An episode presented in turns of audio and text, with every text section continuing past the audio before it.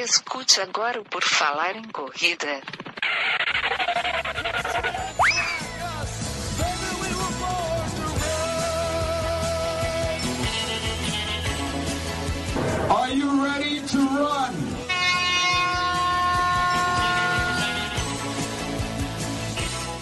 Estamos começando mais um episódio do PFC Raiz, do PFC Debate, mais um episódio do Por Falar em Correr, como você conhece de antigamente. Esse não é de entrevista, esse é uma conversa, é um debate, são perguntas, são coisas que vamos conversar aqui hoje sobre treino de força. Você faz? Você já fez? Você gosta? Como você fez na pandemia? Como você faz na sua vida? Ou você não faz? Escute aí que vamos comentar as nossas experiências. O meu nome é Augusto, estou sempre presente aqui e hoje vamos ter convidados, convidados fixos, nossos convidados itinerantes fixos, que são os participantes. Estamos aqui novamente. Eu falei no episódio passado que seria em torno de três ou quatro, mas o editor falou: não, seis ficou ok, pode ir todo mundo que vocês se comportaram. Então, aqui estamos, vamos lá. Estou eu aqui com Marcos Buozzi, lá do interior paulista. Tudo bom, Marcos? Fala pessoal, tudo bom? Bom dia, boa tarde, boa noite. Vamos lá falar umas besteiras sobre treino de força para ser corrigido pela Gigi. É isso aí, nós falaremos besteira porque a Gigi é quem entende do assunto e vai nos corrigir. Tudo bom, Gigi? Oi, gente. Oi, corredores. Boa noite. É, vocês estão colocando muita pressão em mim, hein? Que isso? Esse é o problema de ser a única pessoa que entende do que a gente vai falar aqui hoje. Bom, temos também, para ajudar nesse debate, nas perguntas, o Newton Generini, formado em Educação Física, mas não praticante, né, Newton? Tudo bom? É, é realmente eu não vou poder ajudar a Gigi, não. Realmente, nem, nem, nem na experiência própria, porque eu nunca fiz treino de força, não. No máximo é uma musculaçãozinha básica e olhe lá. Mas será que isso não é treino de força? Vamos descobrir em breve, porque o que é treino de força? Eu não faço a mínima ideia. Para continuar, Maurício Geronasso. Tudo bom, Maurício? Fala pessoal, tudo tranquilo? Como é que vocês estão? Espero que tenham gostado do programa de semana passada e a gente está aqui novamente para encher a cabeça de vocês. Para começar, antes da gente desdobrar aqui, é, da- de falar das nossas experiências e tudo mais, só para dar uma introduzida no assunto, Gigi, o que, que seria um treino de força, assim, um, uma resumida, uma resposta assim mais simples que as pessoas leigas poderiam entender? O que, que é esse tal de treino de força? Eu gosto de falar treino de força porque é um nome geral, digamos assim. Tem gente que vai conhecer como musculação, tem gente que vai pensar em pilates, tem gente que vai pensar em crossfit, mas todas, todos esses são modalidades de um treino de força. Crossfit também é uma marca, mas enfim, são modalidades de treinos de força. Eu trabalho com treinamento funcional, mas é um nome que também é meio ruim, porque às vezes as pessoas pensam em algo muito, muito circo. Tudo é treino de força, é como a gente vai desenvolver a valência de força. É isso. Vamos ver aqui se nós já desenvolvemos isso, né? Vamos pegar a experiência do pessoal aí. Marcos, como é que é a tua experiência aí fazendo treino de força? Tu fazes, na pandemia continuou, nunca fez, gostas? Bom, é, na verdade, eu comecei a correr depois que eu já fazia um treino mais voltado para força. Então, eu comecei num, num estúdio de funcional, vamos dizer assim, quando eu morava ainda na outra cidade, em Pinda, e o mesmo, o dono desse estúdio também tinha dava treinos de corrida e, na verdade, eu comecei no estúdio fazendo um treino de força e um hit ou mais alguma coisa assim, tentando emagrecer no começo, e depois eu comecei a correr com ele, e aí o treino de força ficou sempre associado à corrida desde então. Então, fiz uma época com ele num, num estúdio de funcional. Quando eu vim para a cidade onde eu moro hoje, aí passei a fazer em academia, como uma musculação. Desde um pouquinho antes da pandemia, dando certo, que eu comecei a fazer treino de força bem específico para corrida em casa, com pouco de necessidade, um pouco menos de peso, algumas adaptações. E quando a pandemia começou, que aí fecharam todas as academias e tudo mais, aí eu prove- aproveitei que já estava fazendo uma parte do treino em casa, pelo menos, e aí investi em mais algumas coisas ali. E hoje em dia continuo fazendo treino de força em casa através de um de um aplicativo, mas não um aplicativo que guia, tá? Um aplicativo é usado para um treinador me passar o treino de força. Então, hoje em dia é assim que eu faço, faço em casa duas vezes na semana. Acho, pelo menos por enquanto tem dado, para mim, pelo menos tem funcionado bem. Eu tenho percebo um, algum ganho de, de, de força, de, de bem específico. É, não tenho tido lesões nos últimos tempos, acho que contribui bastante também para isso. Então, acho que no fim das contas o saldo está sendo positivo.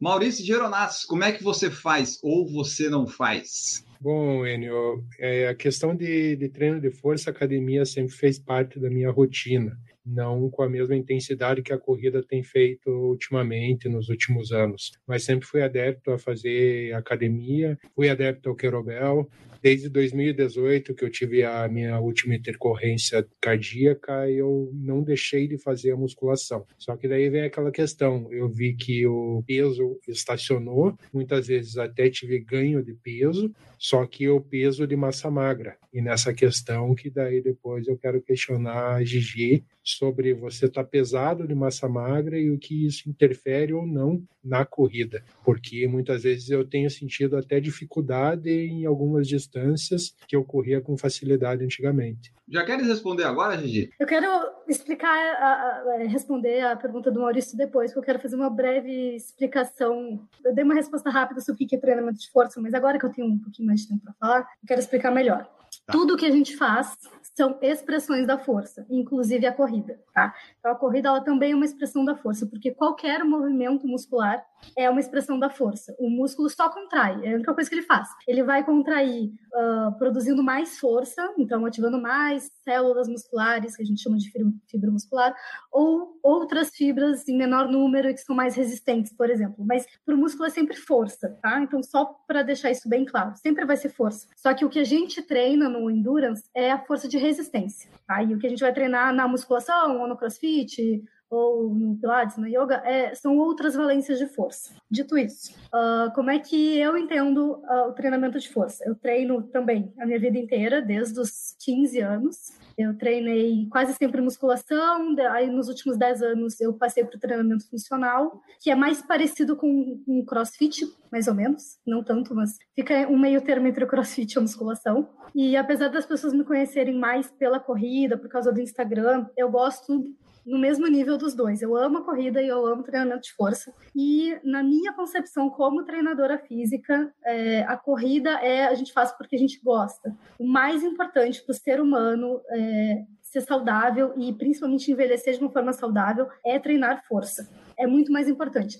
Eu sei que a gente está entre corredores, num podcast de corrida, todo mundo aqui corre, adora correr, mas o mais importante é força. Então, a gente pode treinar força e corrida, e a gente pode treinar de uma forma que, a, que o treinamento de força não atrapalhe a corrida e até ajude mas na minha concepção de saúde, ninguém é totalmente, assim, é totalmente difícil de falar, mas uh, não está no seu ápice de saúde se não estiver desenvolvendo um treinamento de força durante a sua semana de treinos, tá? Tá bem explicado isso.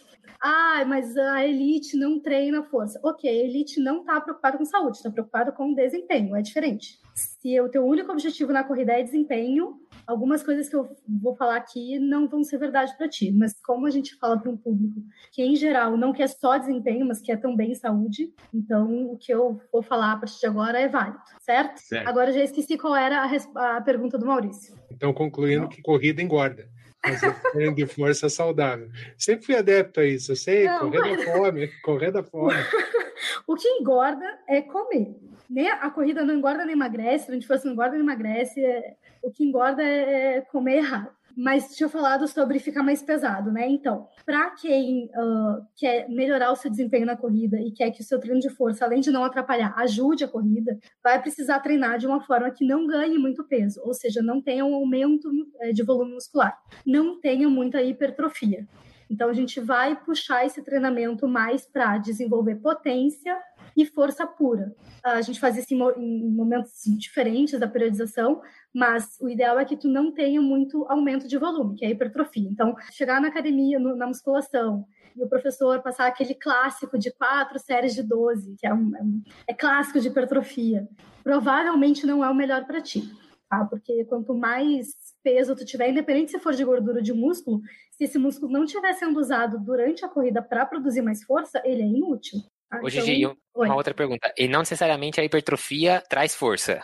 Ótima pergunta. Só para concluir, Gigi, então, o, nisso eu entendi que, por exemplo, a, a, minha academia ela não me dá a força necessária como a que eu preciso num teste de 1.600 metros. Pode te dar, não sei como é que é o teu treino. Não, eu treino eu sei, mas, dentro da academia mas, de musculação também, entendeu? Mas o que eu falo é que, por exemplo, eu fiz o teste semana passada e no dia seguinte eu senti dores musculares que eu não vinha sentindo há muito tempo com a prática da corrida. Então, Ah, mas é porque dizer, tu fez um a- teste, tu foi no teu máximo. É normal sentir dor no outro dia. Não, tudo bem, mas é, a questão que eu quero falar é que em determinadas. é, em determinada corrida você vai sentir alguma coisa que você não está trabalhando especificamente na academia. Eu tô tentando evitar falar depende.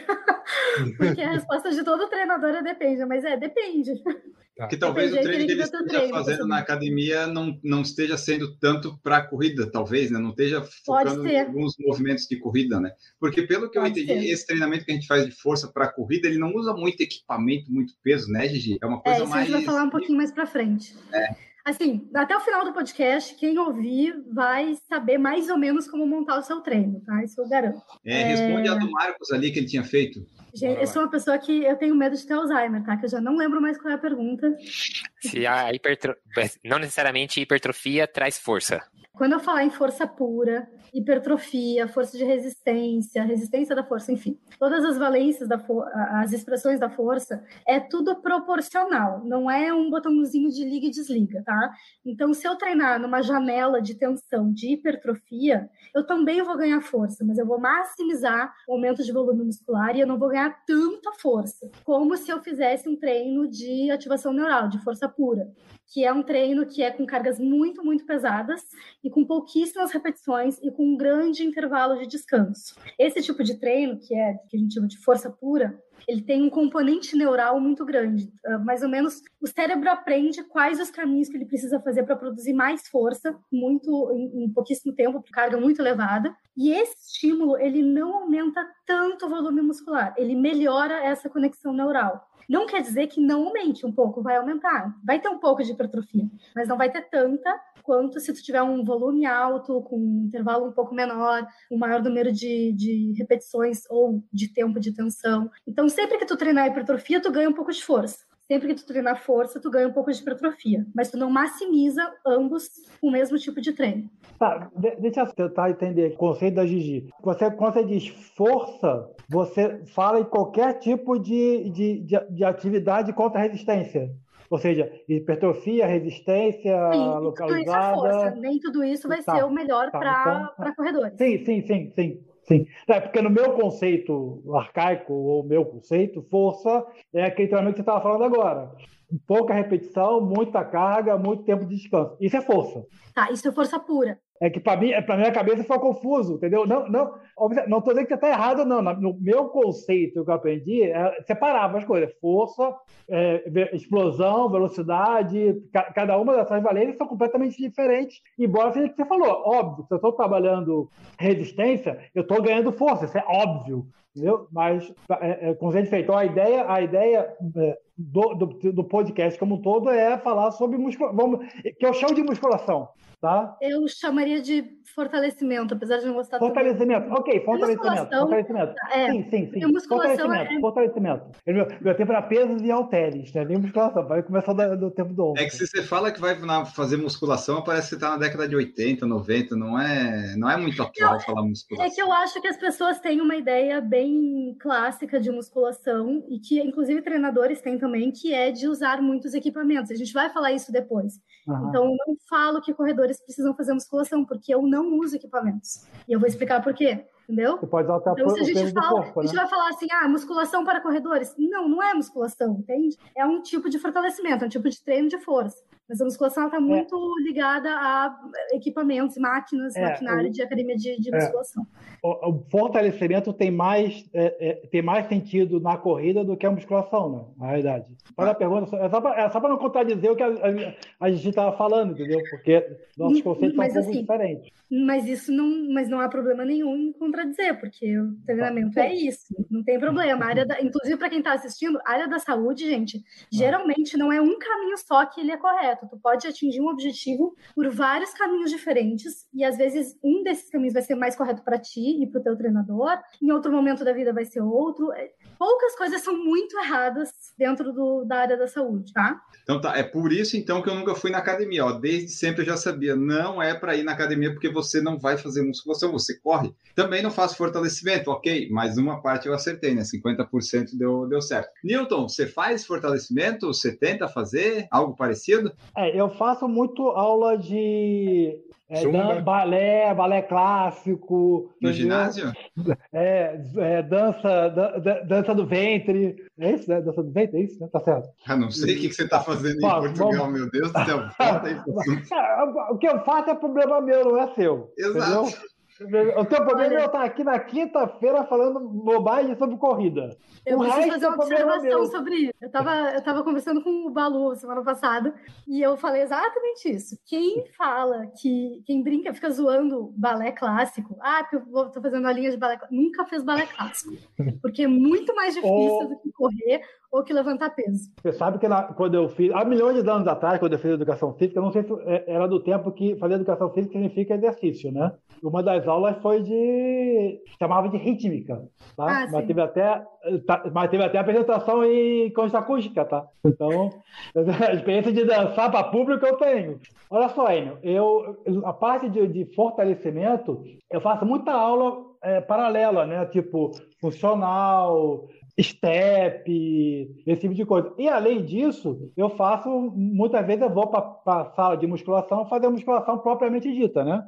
Principalmente no meu caso, eu trabalho o membro superior e evito um pouco o, o membro inferior, principalmente a parte de hipertrofia e tal. Eu uso mais para resistência. Tá, até porque às vezes, né, é, tem o fortalecimento para a corrida que a gente está falando, que a gente está falando, que não precisa tanto equipamento, mas tem o que a gente falou também que é, está bem fortalecido, né, de eu tá fazer musculação vai te ajudar para a vida, né, não para a corrida, porque eventualmente você pode ter que parar de correr, mas depois você vai ter que tentar levantar da cama e às vezes esses de, de aparelho pode ajudar para isso, né? Não sei se a pessoa não corre, né? Se o foco dela não é esse, talvez seja interessante, né? Às vezes ir na academia, mexer nos aparelhinhos e tal, tal, para ficar forte, conseguir levantar uma sacola, subir uma escada. Eu sempre penso em envelhecimento porque ninguém tá ficando mais jovem, então a gente sempre precisa se preocupar com isso, tá? E o que mais faz diferença em qualidade de vida e diminuição da mortalidade em idosos, uh, referente à força, enfim, ao que a gente está conversando agora, é potência de quadril, tá? Então, idosos que têm uma, um, mais mais força, mais potência no quadril, eles caem menos,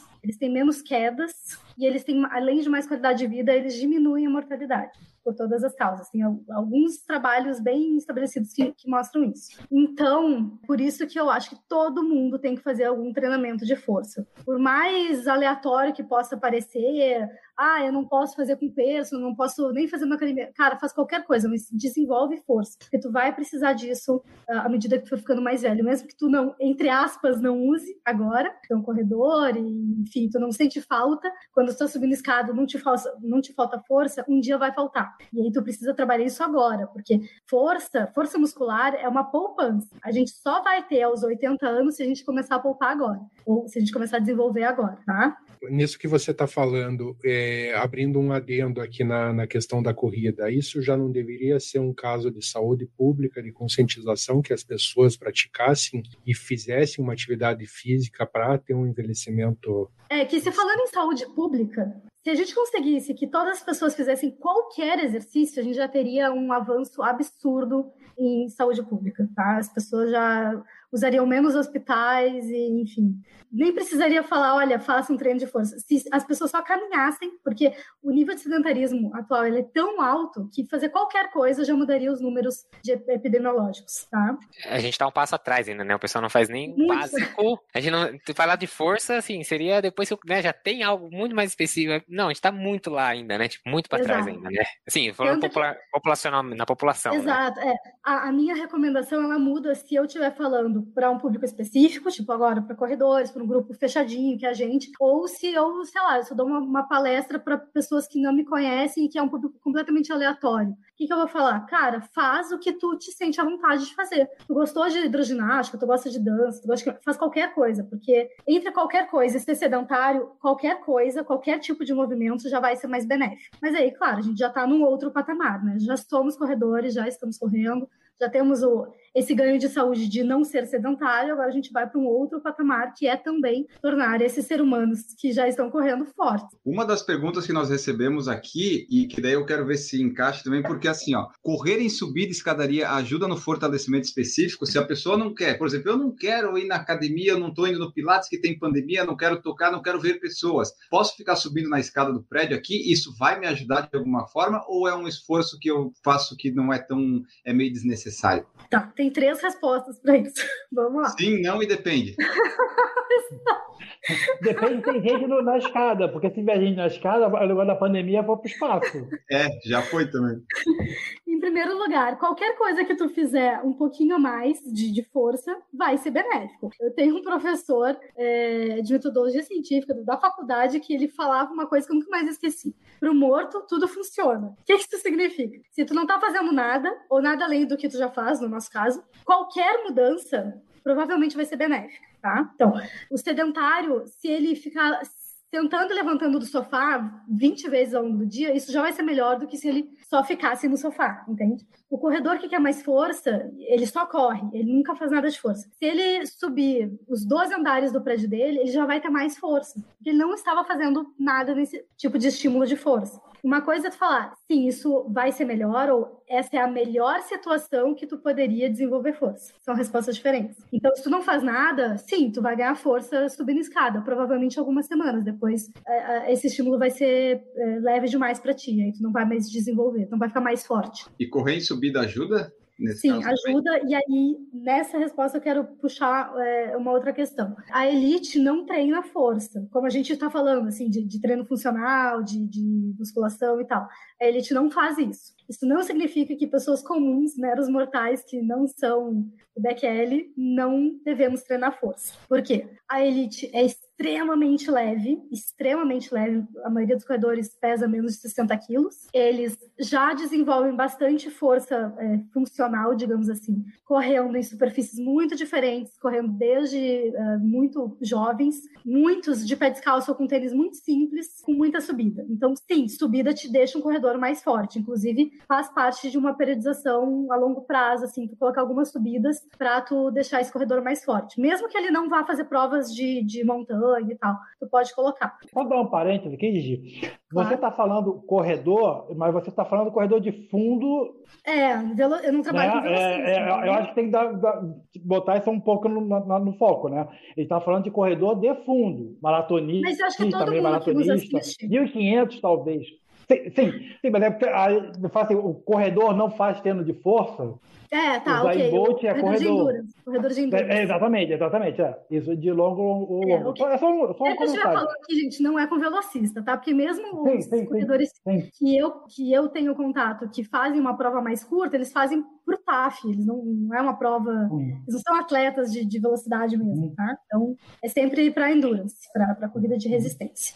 Você vinha falando da, da, questão da escada, que é melhor que nada, mas também não é um ganho infinito e que o de elite não, não treina força, né? Tipo, ele tem é, já... Não, não, treina como a gente, né? Eles, é claro é. que eles treinam força, mas, tipo, dá para fazer um monte de exercício como aquecimento no treino, que já desenvolve a força necessária para eles. Até porque a elite não pode ganhar nenhum quilo de músculo que não esteja sendo utilizado na corrida. Que aí é aquele quilo de músculo que tanto faz se fosse músculo ou gordura, porque vai pesar e não vai, não vai dar resultado nenhum para eles, né? Pra gente é diferente. O, o, cara não pode fazer exercício de ombro, né? Tipo assim, o cara não pode fazer Exato. musculação, desenvolver, ah, quero desenvolver meu ombro. Não, não. Exato.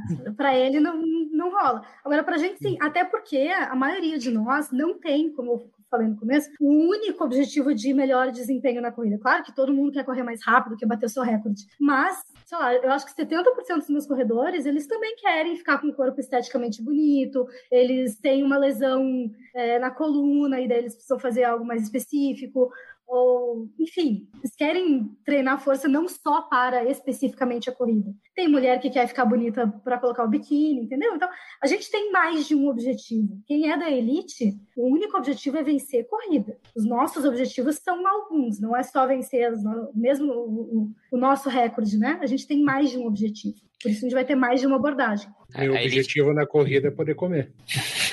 É um ótimo Bastante, objetivo. Vai ter que correr Bastante. Não, comer, ba- correr bastante para comer bastante, ou, na- ou não necessariamente nessa ordem. É, hoje, por exemplo, eu fiz 15 para garantir para eu comer uns pés de moleque aqui. Vamos ver se vai. Mas Tá. não vai dar certo essa conta. Bom, Lembrei, lembrei o fio, Fala. lembrei o fio que eu, tinha perdido antes. Então, é, se tu quer ganhar força só para a corrida, não precisa fazer muitas coisas que eu vou falar é, mais pro final e pode só fazer treino em subida, fazer al- alguns exercícios pode colocar até no, no aquecimento, como eu comentei agora. É, não precisa ir para uma sala de musculação, não precisa levantar peso, nada. Se o teu único objetivo é desempenho na corrida. mas aí tu dirias que eu posso fazer quantos treinos de subida na semana? Seria dois, três, pelo menos dois? Depende, né? Depende do teu lastro, depende do, do teu objetivo, das provas que tu vai fazer, se tu tá treinando para uma prova de 5 ou para uma, uma maratona, porque tu também fica um pouquinho mais lento, né? É um treino bem intenso e que tu vai ficar um pouquinho mais lento, porque tu tem que fazer um pouco menos de velocidade na semana se tu tá fazendo muita subida. Dá para fazer de uma a três vezes na semana, vai depender do corredor. Um corredor que precisa eh, se especificar um pouco mais em subidas, porque mesmo que ele não faça montanha, ele faz provas que tem mais subida, por exemplo. Mas de uma a Viu? três. Um corredor que corre seis vezes pode fazer três subidas, mas não três subidas iguais, com a mesma inclinação, com a mesma dificuldade, enfim.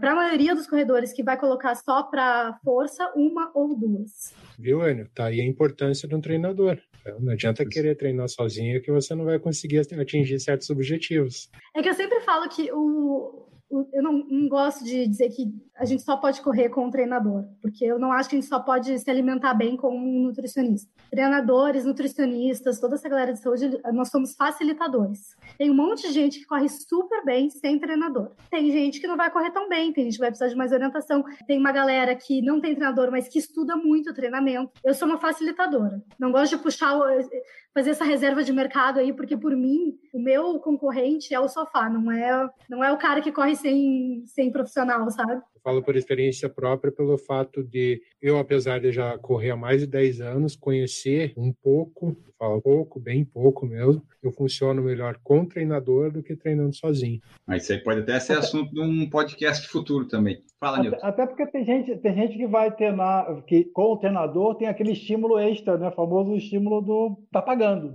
Então eu vou, né? Tem, tem uma, você, ah, você com o treinador, né? Vo- vo- Você com o treinador, você um você tá pagando, então você quer retorno daquilo que você está pagando. Primeira coisa básica. Segundo, você não quer dizer que pro treinador que você não fez aquilo que ele mandou fazer. Né?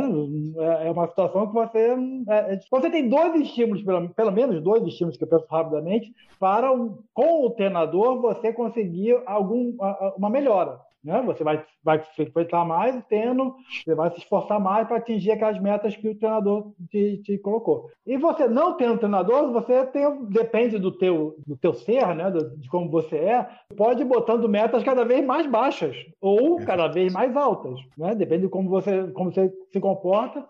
Ah, vou correr 5 km, tá? chega lá e 4 tá bom. É, esse é um assunto muito amplo que, como o Enio falou, dá para a gente tratar em outro podcast, em outra live. Olha o é editor mesmo- já sendo aí, para com o assunto. É, Não, mas é, é só para dar o tapador, que é, o tapador. é a mesma situação da pessoa que vai lá, paga um ano de academia e não vai. O treinador é a mesma coisa. Se você não tiver a força de vontade e querer mudar e treinar, não adianta nada pagar um treinador. É, aí- E aí, foi o que o Newton tinha falado, né, sobre, ah, você pagava. Eu ia falar, bom, já financiei a academia aí durante muito tempo sem o pessoal nunca ter me visto já, tipo, vixe, já, Entreguei. já, já entreguei muito dinheiro pra academia. Mas, mas a diferença é que o, mas o treinador, muitas vezes a academia, você não tem um treinador específico pra você. Ah, alguém vai lá, monta aquela sua sériezinha, claro, igual a gente falou, 3 de 12, 4 de 12, 3 de 15 e tal, tal, tal. Mas o treinador de corrida, muito, a maior, grande maioria das vezes, né? É, a menos que você pegue uma planilha pronta de algum lugar ou coisa assim, aí é muito individual. E aí tem essa questão, não é uma cobrança, porque, claro, não é que o treinador, você acabou de começar a correr, tá, que- tá desenvolvendo, ah, o treinador vai te ligar e falar, ó, você não correu? Você, não é isso, tipo, mas você tem um, realmente, você, ah, um, É um a extra, né? Um, algo a mais, né? Tipo, mas, bom, sei lá, estamos divagando aqui, mas sei lá, só. É, é, eu, só, só o pra eu acho, eu acho que a academia fo- foge um pouco porque não tem esse relacionamento pessoal. Então, aquela parte de dizer para a pessoa, ó, não fiz a planilha que você mandou, não É. tem. Vinho no Palato perguntou para nós, Gigi, qual o mínimo de treino de força por semana pela saúde que eu devo fazer? Tá, pela saúde, eu diria que um pouco todo dia. As recomendações é, gerais, assim, da OMS e tal, são bem menos, é bem menos do que isso.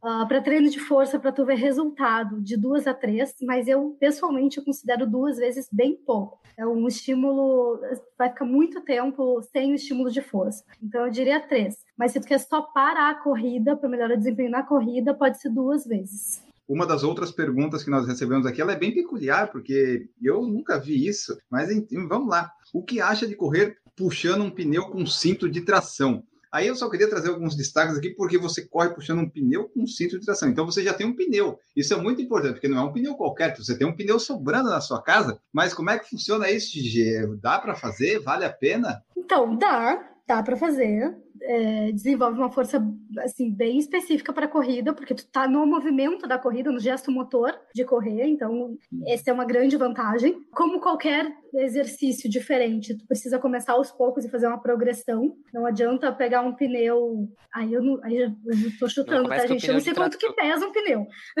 é, não adianta pegar algo, algo muito pesado ou um pneu e mais uma superfície que segure muito ele, algo que seja muito diferente do que tu está fazendo e tu fazer por muito tempo. Então, se tu quer, eu não tenho experiência com treino com pneu, eu nunca treinei nenhum corredor assim, e mas tu, por pela exemplo, lógica de Gigi, de repente, ah, vai lá, corre, eu te seguro, sabe? O ah, é que daí fazer aquela corrida estacionária, né? Eu acho meio sem propósito aquilo. E se tu assim. ficar é tipo, errado. bicicleta, em patinete, de repente? Eu acho que já não, é muito paraquedas. Paraquedas já, já... Para, é, o paraquedas foi moda também um tempo atrás. Sim. Eu nunca vi muito trabalho sobre isso, então não vou conseguir basear a minha Isso opinião é- em evidência, tá? A minha Eu- opinião eu acho que- empírica é, é um- é uma forma de tu treinar força, sim. Faz sentido se tu souber o que tu tá fazendo. Então, por que que tu está fazendo isso? Se tu fizer uma progressão também, tanto o paraquedas quanto... Não, acho que não é paraquedas, que- acho que tem outro nome, né? Porque não é queda, né? Sim, É, é para a corrida. quanto- É, é, é. O pe- o pessoal usa muito paraquedas na natação ainda. Também. é.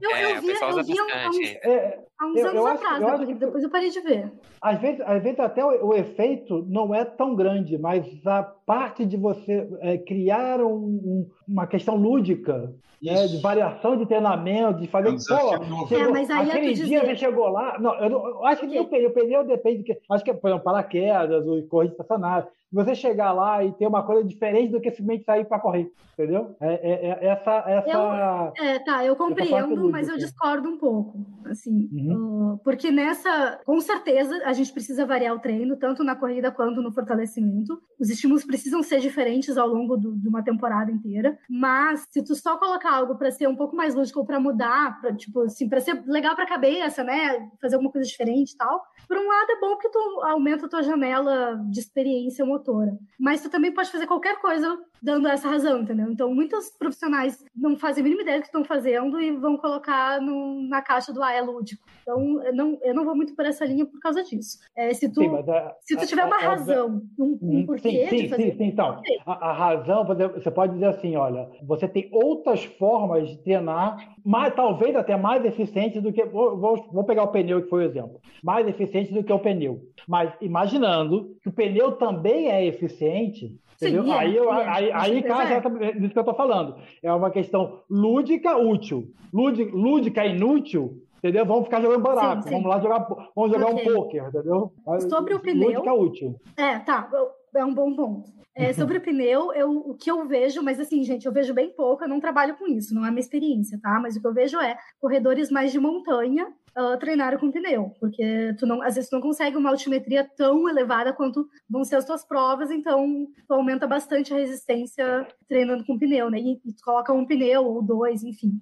Mas Ah, aí é, eu, eu não quero entrar muito nisso, porque eu realmente não tenho experiência com pneu. Essa questão que acho que o Newton estava falando também passa um pouco pro. Acho que talvez por um ponto que assim, eu já tive, por exemplo, do- é, o treinador já me falou assim, que ele tem dentro da assessoria, sei lá, 40, 50, 60 alunos, não sei. Aí ele falou: eu tenho ali meia dúzia que eu vou passar o treino, o cara não vai me ligar, não vai me fazer nada. Ele vai entregar a planilha 100%, não importa, eu vou puxar, eu vou apertar e ele vai entregar o treino, ele vai se matar e vai entregar. Tem uma galera que é o pessoal que não tá nem. Mas ele falou assim: tem uma galera do meio que, que é a grande maioria, que não são os maníacos, assim, não são aqueles doentes, assim, né? Então é o pessoal que vai fazer a corrida por um lazer, é, tem uma questão social, muitas vezes, da assessoria, e aí eu acho que às vezes um treino desse, pessoa, né, se o treinador consegue enxergar um benefício, por exemplo, se o pessoal faz a corrida e nada mais, assim, você, o treinador muitas vezes sabe que a maioria das pessoas ali não tá nem fazendo nenhum tipo de treino de força além da, né, não tá fazendo nada além da corrida, e adiciona isso como aquele negócio, melhor do que nada, é, é, é né, tipo, alguma coisa é sempre melhor do que nada, tem uma relação com corrida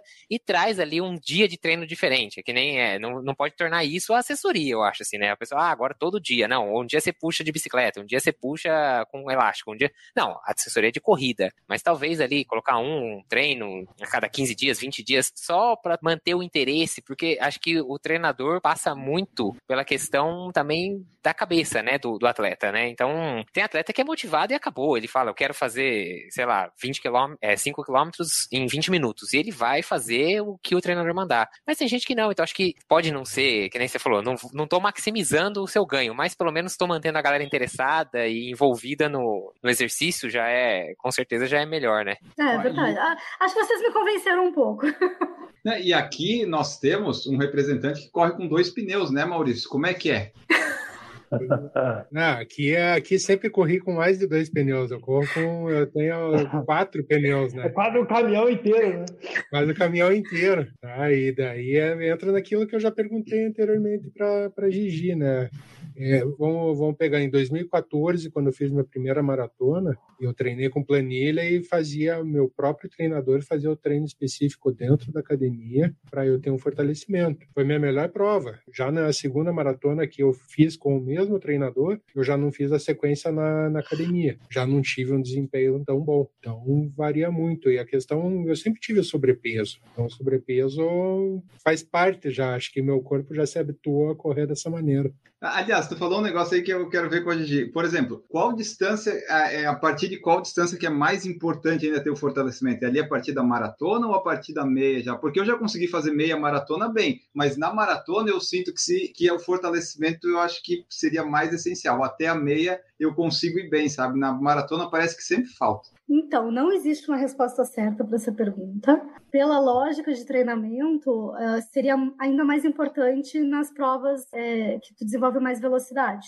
não na maratona. Uh, e tudo a gente tem que pensar em custo e benefício, tá? Tu tá treinando para uma maratona e tu, tu tem tempo para fazer cinco treinos na semana e nada além disso. O que, que, é melhor? Fazer quatro treinos de corrida e um de fortalecimento? Fazer três de corrida, dois de fortalecimento ou fazer cinco de corrida? Na minha opinião, fazer cinco de corrida para maratona, tá? Eu preferia que tu fizesse cinco de corrida e mais dois de fortalecimento. Mas se tu só tiver cinco horas na semana, cinco horas não, cinco sessões de treino na semana, eu prefiro que tu corra entendeu? Então, às vezes tu sentiu isso na tua maratona que tu não fez o fortalecimento, mas talvez se tu tivesse treinado, tivesse um, um, volume mensal um pouco maior, tu teria corrido melhor, não com fortalecimento. Por isso que é muito difícil tu dar respostas exatas em treinamento, porque tem muitas variáveis é, é, diferentes. Varia de corpo para corpo, né? É, muda de atleta para atleta e, e muita coisa dia, né? influencia. Muda até de dia pro atleta. Assim, o mesmo atleta gente, no dia. Exato. A gente sabe que treinamento de força melhora a economia de corrida, aumenta o limiar de lactato, então tu aguenta correr mais rápido, né, antes de, de, de quebrar com um treino de força, mas tu também poderia conseguir isso com um treinamento específico da corrida. Não existe uma resposta exata. Nesse tempo aqui que nós estamos gravando, ainda estamos em pandemia, a maioria das pessoas em casa, academias abrem e fecham e tal, tem o pessoal que está treinando em casa, né, como o Marcos falou ali. Aí a questão é, precisa de muito investimento, muitos equipamentos para treinar em casa? É muito caro isso? Tipo, para ter um... Eu não sei exatamente o que precisa, se precisa ter um peso, se precisa ter um elástico, mas é, é muito... É tranquilo para fazer esse investimento, ter um kettlebell, de repente, não sei. É, como é que é esse investimento aí? Vocês fizeram alguma coisa nesse sentido? Como é que funciona, Gigi? Se tu não tem nada, tu pode fazer um, um ótimo fortalecimento para a corrida sem nada, só com o peso do corpo, com movimentos calistênicos e pliométricos. Ponto. Não precisa comprar nada para fazer um bom treino para a corrida, tá? Eu não estou dizendo, gente, para competir em fisiculturismo. É para a corrida que a gente está falando. Então dá para fazer só com o peso do corpo e inteligência, entendeu? Que tem um, tem um mar de exercícios, de métodos de treino diferentes que a gente pode fazer fazer para tu correr melhor. Se tu tem um pouquinho de grana ou tu já tem alguma coisa, melhor ainda. Dá para a gente fazer algumas coisas com elásticos, com peso livre. Eu só trabalho com pesos livres, com carga livre e, quase nada de máquinas. Mesmo quando eu dou aula de perso dentro de uma academia, o que eu já nem lembro mais como é que é, porque a gente já está um ano em quarentena, é, eu uso barras, halteres, kettlebell, eu quase não uso máquina. Se tu tem uma grana para investir, tu quer montar um estúdiozinho dentro de casa, eu diria para comprar halteres, uh, uma barra, uma barra olímpica, com anilhas, né, para completar, um apoio para essa barra e kettlebell. Só para corrida, eu gosto muito de treino de calistenia, Pliometria, eu vou explicar daqui a pouquinho, porque muita gente não sabe o que é pliometria. Calistenia é qualquer exercício com peso do corpo, tá? E pelo menos um kettlebell pesado e aprender a fazer direito alguns exercícios com kettlebell, principalmente swing, swing e kettlebell. Coloca no YouTube que tem milhares de vídeos para assistir. Ele não é um exercício muito fácil de fazer, ele é bem complexo, a aprendizagem dele é um pouquinho difícil, mas ele é o melhor exercício para potência de quadril que tu pode fazer em casa. Todos os movimentos eles partem do quadril. Qualquer movimento que tu faça nos esportes, ele parte do quadril. Então ter potência de quadril significa que tu vai correr mais rápido,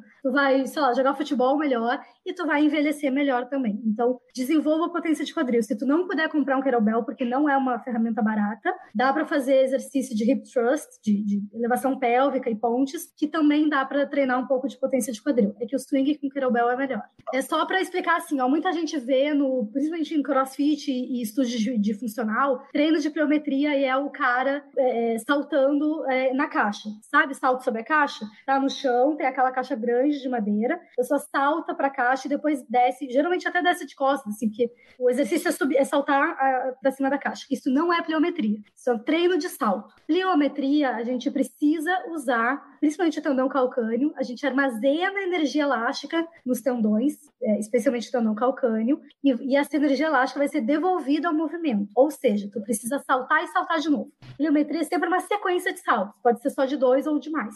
Então, saltar uma vez é um treinamento de salto. Saltar uma vez e aí saltar de novo, tu vai inclusive sentir que é bem mais fácil, tu vai saltar bem mais alto nesse segundo salto. Isso sim é pliometria. Tu tá, tu armazena energia elástica e ela é devolvida para o teu movimento.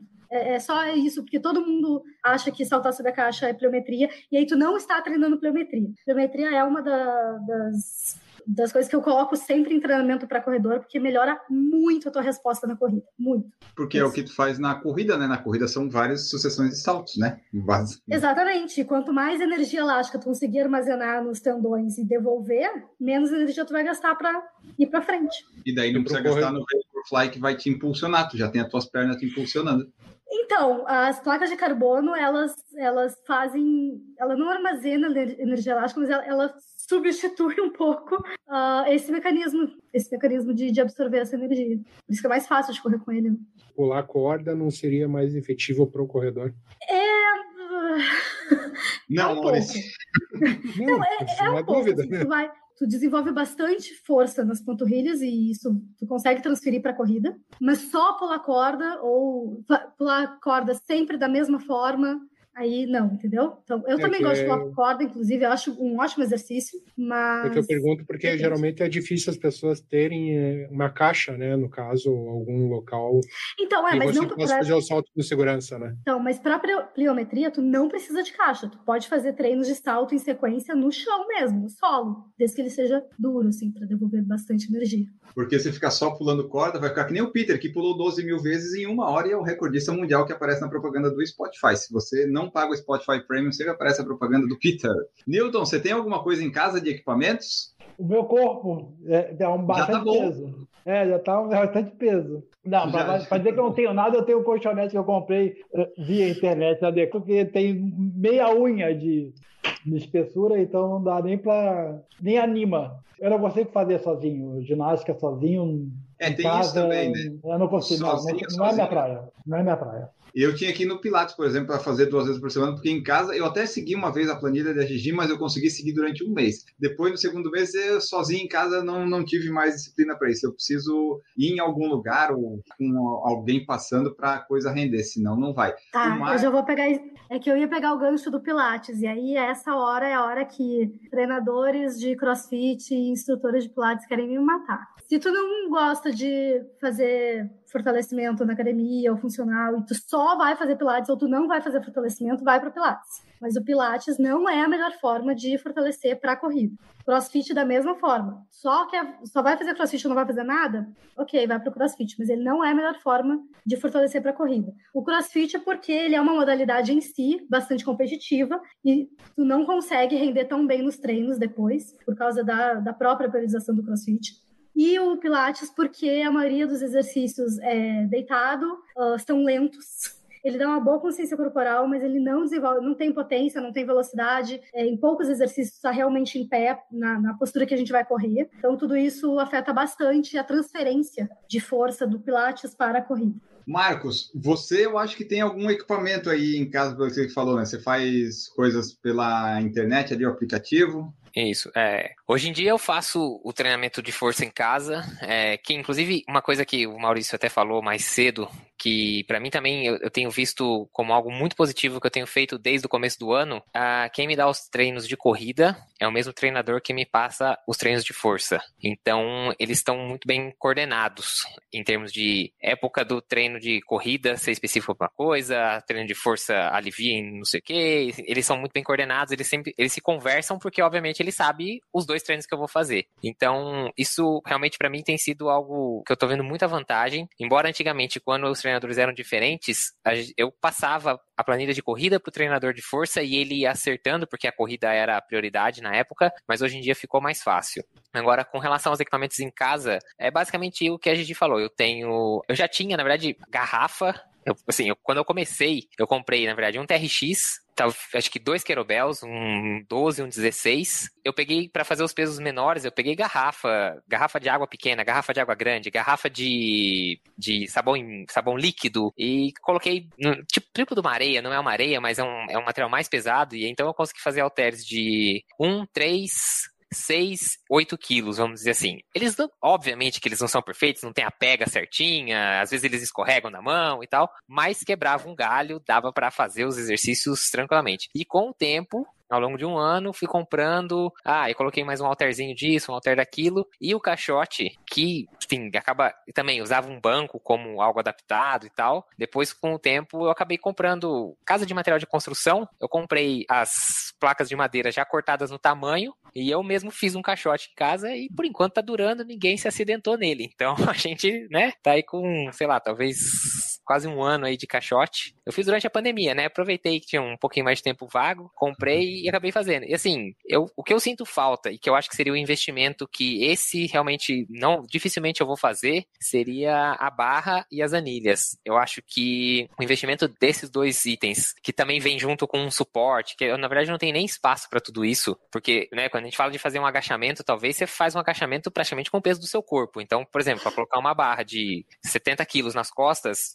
esposa não consegue passar essa barra para mim eu dificilmente vou conseguir jogar essa barra pra cima da cabeça para descer ela. Então precisa ter um suporte. Então, assim, logisticamente, de investimento, acho muito alto, mas sinto falta. Então, se as academias estivessem funcionando, provavelmente é, a gente é sócio, né? Tem, tem, um, tem um clube que tem uma academia, provavelmente eu usaria essa academia do clube pela questão da barra e anilha. Eu acho que assim, seria a única coisa que eu acho que falta para ter um treino assim, bem completo para corrida, né? Eu acho que o agachamento terra acaba que não consegue ter a carga necessária, o agachamento total, né? Com barra nas costas ou frontal. Por mais que tenha um kettlebell de 20 hoje em dia, e às vezes eu penduro uns halteres nele, mas ele chega a 25, 26 quilos, não, não é uma carga. Então acaba que o, o treinador adapta também o treino para isso, faz muito treino unipodal, é, ele vai fazendo algumas adaptações para, vamos dizer assim, você ter menos possibilidade de força, né? Então, se eu tô com uma perna no chão, é, tem algum desequilíbrio, alguma coisa assim, para compensar a falta de peso. Mas eu acho assim, tem funcionado muito, muito melhor a época do, do, que a época que eu ia na academia e fazia um treino quase que de musculação, de equipamento, de. Mas muito melhor, muito. Olha, pelo que tu tá falando, me parece. O que tu tens de equipamento me parece perfeito mesmo só vale a pena comprar barra e suporte, anilha, que realmente é bem caro e precisa de espaço. E se tu gosta muito de treinar, e eu não, aí eu não tô dizendo para corrida, porque para corrida me parece que o que tu já faz, Marcos, tá bem, tá bem legal. Uh, quem gosta de, de, levantar muito peso aí sente falta de, né, de, de, fazer back squat, fazer deadlift e tal. Mas se for para corrida, o que tu já tem já, já tá perfeito. Não precisa comprar mais nada, não. Tá ótimo. Deixa eu, deixa eu comentar ah, o que o Marcos falou do. É porque eu... ele comentou de. Desculpa Desculpa, Gigi, só para complementar, já que o Enio me perguntou, eu tenho cinco barril de Heineken aqui que eu levanto todo dia. Esse é o meu Ah, é? equipamento. Eu esqueci de você, desculpa. Eu tô sem nada aqui, eu tô com um TRX também e encomendei dois kettlebell. Então, a partir de agora, eu vou voltar para os kettlebell. É, o Marcos falou em exercícios unipodais, eu acho que tá na hora da gente falar o que, o que constitui um bom treino de fortalecimento para corredores, tá? Então, a gente corre, a gente não tá com o apoio dos dois pés no chão ao mesmo tempo. Então, é muito importante para o corredor ele conseguir é, manter, se manter estável e ter equilíbrio em um pé só e produzir força é, com o apoio de um pé só, que é o que a gente chama de exercícios unipodais, com a base de um pé, tá? E bases assimétricas também. Eu vou falar uns nomes meio estranhos, mas é porque é do treinamento funcional e a gente não divide os exercícios pensando em músculos, mas pensando em padrões de movimento. Para o corredor, é muito importante, então, exercícios que tu fique só com um pé no chão, ou com um pé na frente e o outro atrás, ou o pé apoiado, ou o pé no ar mesmo. É, exercícios sempre fora de máquinas, como eu já comentei. Exercícios de estabilidade. E, ao contrário do que muita gente pensa, o corredor não pode treinar só perna, porque a gente não corre só com as pernas, a gente corre com o corpo inteiro. Então a gente vai treinar o corpo inteiro. Eu divido sempre em algumas fases os treinos dos meus corredores, mas uh, se tu não faz nada, um bom treino seria um agachamento com os dois pés no chão, que a gente, né, é de base bipodal. Não precisa ser esse com a barra nas costas. Pode ser um que se chama agachamento taça ou goblet squat. Pode colocar no YouTube, tem vários vídeos mostrando. Agachamento taça. A gente segura uma carga bem próxima do peito e esse agachamento é perfeito para iniciantes ou para quem não treina muito bem ainda, porque tu, te posi tu posiciona teu corpo de uma forma muito segura, tá? Além desse, algum afundo, afunda quando um pé tá na frente e o outro atrás e tu ajoelha tocando um joelho no chão, que é uma base assimétrica, e um, um queridinho para mim, se eu tivesse um filho, ele se chamaria agachamento búlgaro. Agachamento búlgaro é um dos melhores exercícios para corredores. Ele é como se fosse um afundo, só que o pé de trás, em vez de estar apoiado no chão, tu vai apoiar ele numa cadeira. Ele, tu faz um pouquinho de força com essa perna, mas o ideal é fazer o mínimo possível. A força tá na perna de base, tá? Coloca Bulgarian Squat ou agachamento búlgaro no YouTube, tu vai saber o que, que é. Alguma, alguns exercícios de potência de quadril, de dominância de quadril, então ponte, elevação pélvica ou swing com kettlebell. Exercícios de padrão básico motor de empurrar e de puxar, então alguma flexão de braço, supino, alguma coisa assim. Algum exercício de puxar, como as puxadas ou barra fixa, e também na puxa, puxar na horizontal, é, remadas, como remada australiana, que é aquela que a gente faz em praça, tem aquela barra fixa bem baixinha, e aí tu rema. Coloca remada australiana no YouTube e também vai saber o que, que é. Uh, me perguntaram sobre prancha, se realmente prancha faz parte de um bom treino e tal. Na minha opinião, faz parte de um treino básico. Tu consegue transferir o, o, a força que tu faz na prancha para outros exercícios, mas não para corrida. Mas ele serve para quando tu não está fazendo nenhum exercício. Faz prancha, esse, essa aprendizagem de controlar o core, tu vai transferir para outros exercícios um pouco mais difíceis e um pouco mais dinâmicos, que depois tu vai transferir para a corrida também. Então começa com prancha e depois vai para um exercício que se chama crawling, que tem no meu Instagram também, que é engatinhar, mas tem várias, tem muitas variações de engatinhar, e essas são bem mais difíceis. Empurrar, puxar, agachar em uma perna, agachar em base simétrica, agachar em base uh, bipodal, pranchas e depois outros tipos de uh, exercícios abdominais, pontes. Uh, tem um exercício muito bom para corredor que se chama perdigueiro, que a gente fica de quatro no chão, sobe uma perna e um braço é, contralateral, é muito bom. Exercício de pliometria, que daí não tem como explicar, precisaria de um podcast inteiro, mas saiba que é uma sequência de saltos. Educativas de corrida também servem para uh, fortalecer. A gente não consegue transferir também para melhorar tanto a biomecânica da corrida, não se sabe. Treinadores experientes até usam educativo, mas a gente não tem muita evidência científica sobre isso. Uh, deixa eu ver o que mais. Porra, já tô cansado. Eu acho que é isso. É, tem uma lista. Deu uma lista de um, de um treino básico aí. E no seu Instagram, eu não sei se agora tá fácil o pessoal achar ou não, mas uma vez você postou vários desses aí, né? Eu não sei se stories ou se tá lá, mas eu lembro que você postou uma vez. Então, eu falava bem mais de fortalecimento antigamente. Se rodar bastante, tem, tem vários vídeos de exercício. Agora que tá chegando meu kettlebell, eu devo fazer mais vídeos também. Coloco uma listinha no meu story também de todos esses exercícios que eu falei. E acho que é isso. Dá para fazer tudo com peso do corpo. Se tiver carga livre, melhor ainda. Trabalhar com saltos, mas não no começo. Se tu não tá treinando nenhum, não tá fazendo nenhum treino de força ainda, não comece com saltos, porque não vai ser legal. Isso é para fase 2, 3, tipo pro segundo mês ou pro terceiro mês de fortalecimento.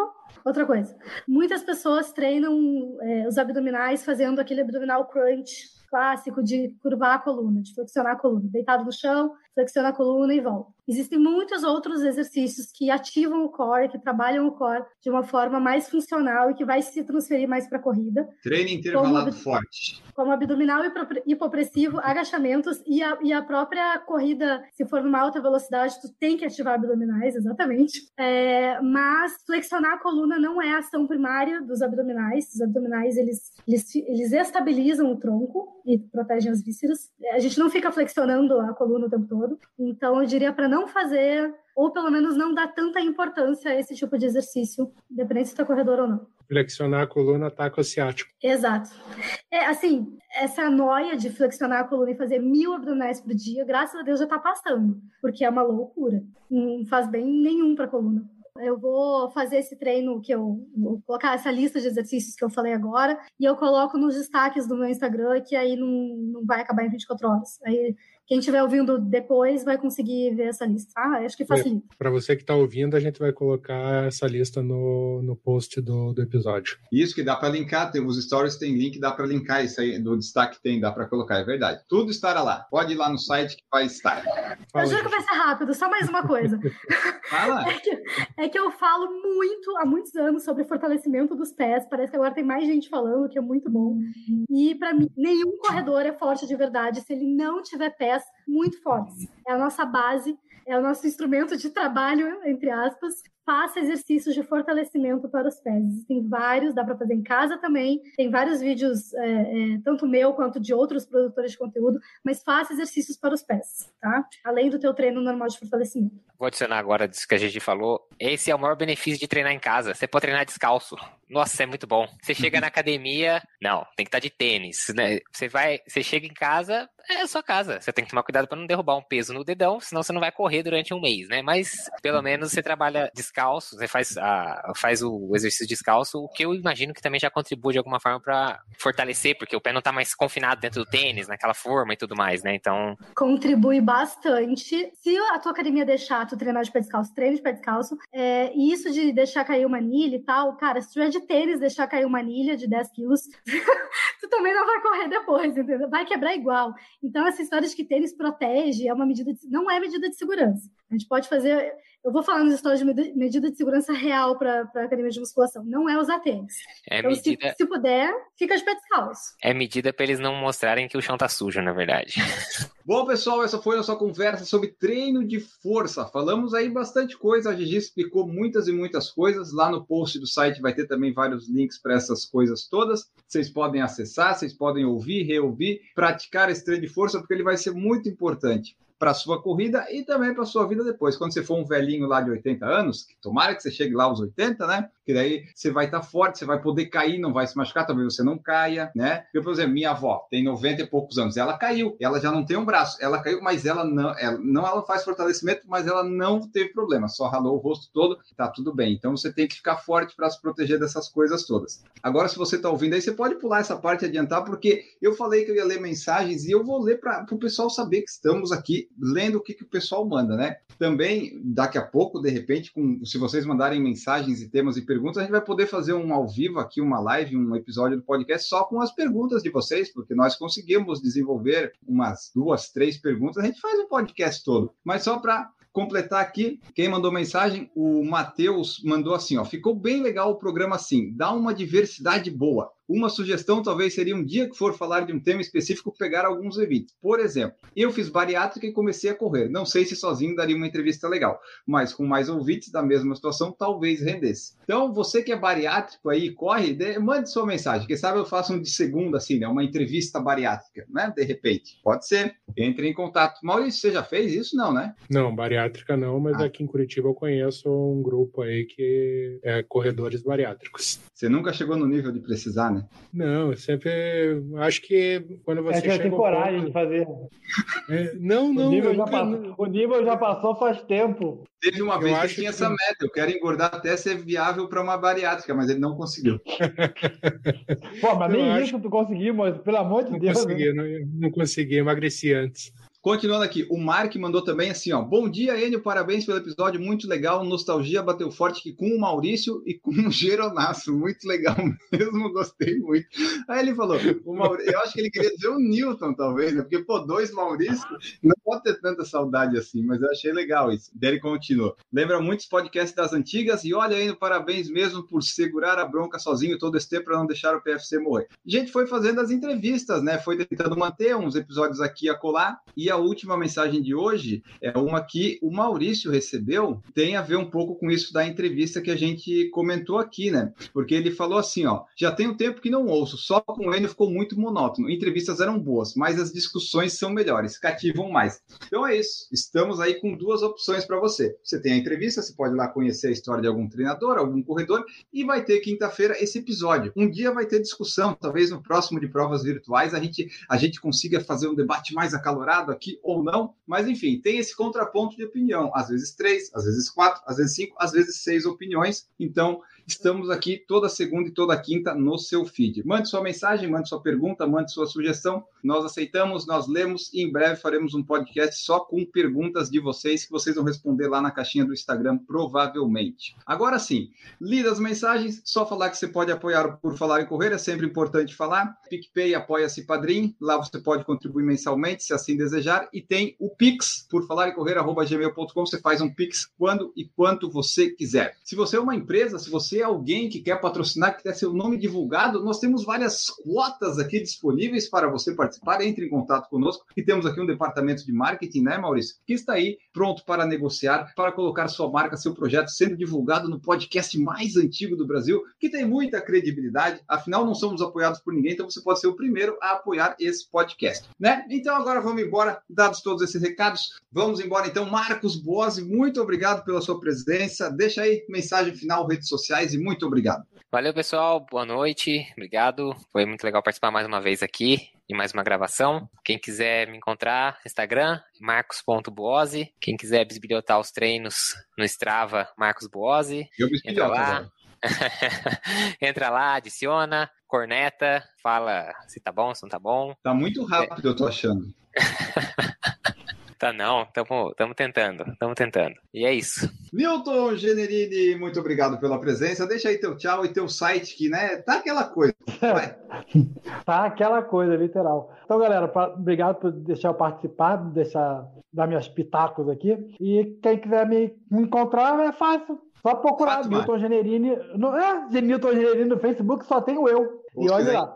Fátima tem. Oi, Fátima, se quiser viajar, vir aqui a Portugal, será bem recebido aqui em Fátima. Podemos correr aqui pelas, pelas trilhas. Gigi Calp, muito obrigado pelos seus ensinamentos, pelas suas contribuições. Deixa aí teu tchau e redes de contato. Gente, obrigada por hoje. Obrigada por me ouvirem. É, eu sei que eu falo demais, mas é que realmente é um assunto que não tem fim. Que, enfim, poderia conversar horas e horas sobre isso. Então, prometo que eu vou ficar um pouco mais quieta nos próximos episódios. É, quem quiser me encontrar, fala comigo no Instagram, arroba Corrida Forte. É, tem o site também, corridaforte.com, mas no Instagram eu respondo bem rapidinho, tá? Se tiver alguma dúvida sobre corrida, treinamento ou fortalecimento, manda lá. Isso aí, se tiver dúvida de design também pode mandar, né, Gigi? Que você ajuda a gente nas artes aí.